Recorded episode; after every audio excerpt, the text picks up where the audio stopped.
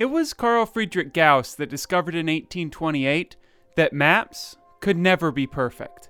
The Theorema Egregium, or remarkable theorem, proved, among other things, that a sphere could not be represented on a plane without distortion. Without this fact, well, this fight never would have happened.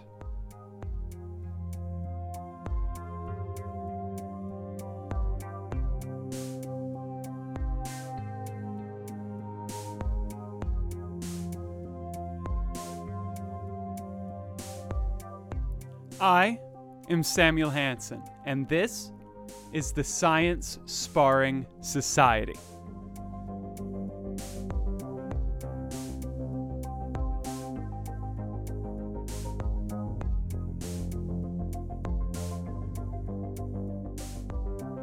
For as long as humankind has been traveling, we have needed maps.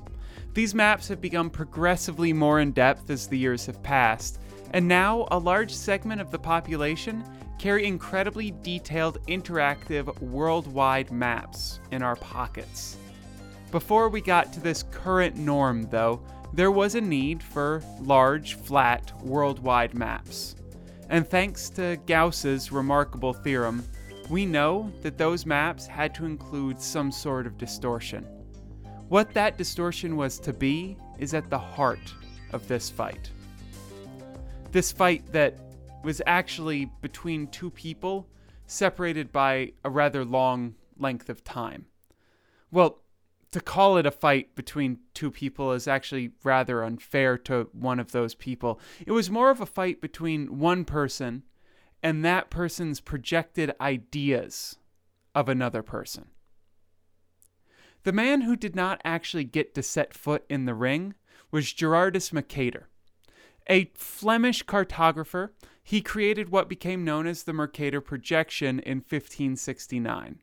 This projection was created as a tool for navigational use, specifically nautical navigation.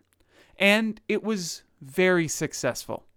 So successful, in fact, that it's still used today for navigational purposes, including being the primary projection in use for online mapping services. The distortion that this map introduced has to do with the size of large objects that are distant from the equator.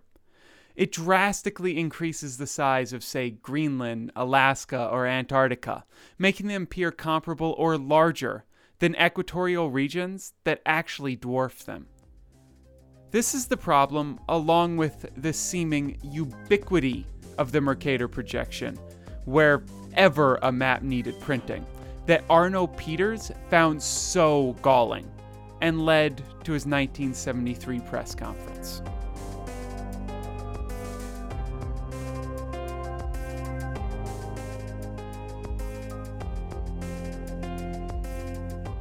It was at this conference and in the book that followed, The New Cartography, that Peters laid out his reasons for hating the Mercator projection so much. Reasons that included that the projection was racist, and that the distortion that showed North America and Europe as larger in comparison with Africa, India, and South America was leading people on those developed continents to ignore the problems in the developing world. Here are a couple segments from the book. Since Mercator produced his global map over 400 years ago for the age of Europeans' world domination, cartographers have clung to it, despite its having been long outdated by events. They have sought to render it topical by cosmetic corrections. As well as the European world concept as the last expression of a subjective global view of primitive peoples, must give way to an objective global concept.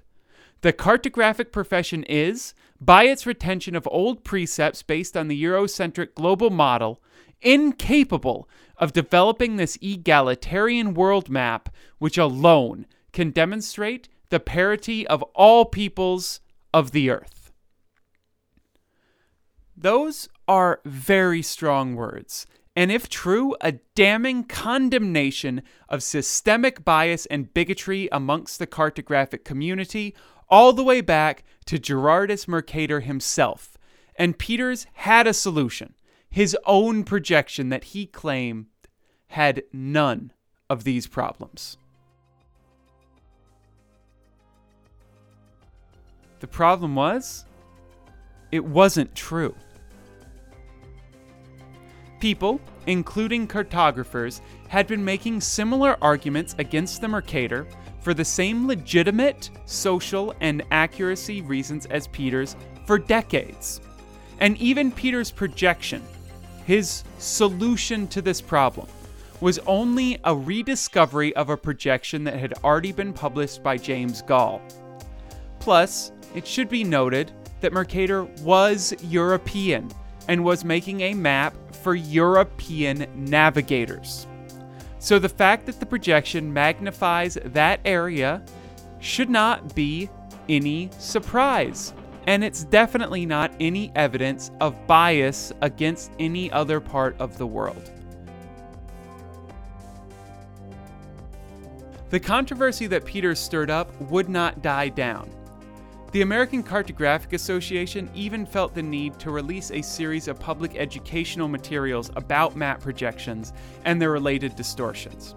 It all culminated when most of the North American geographic groups adopted a resolution that rejected both the Mercator and the Gall's Peters, as well as all other rectangular world map projections. So, in the end, Peters did lead to Mercator's downfall and his own.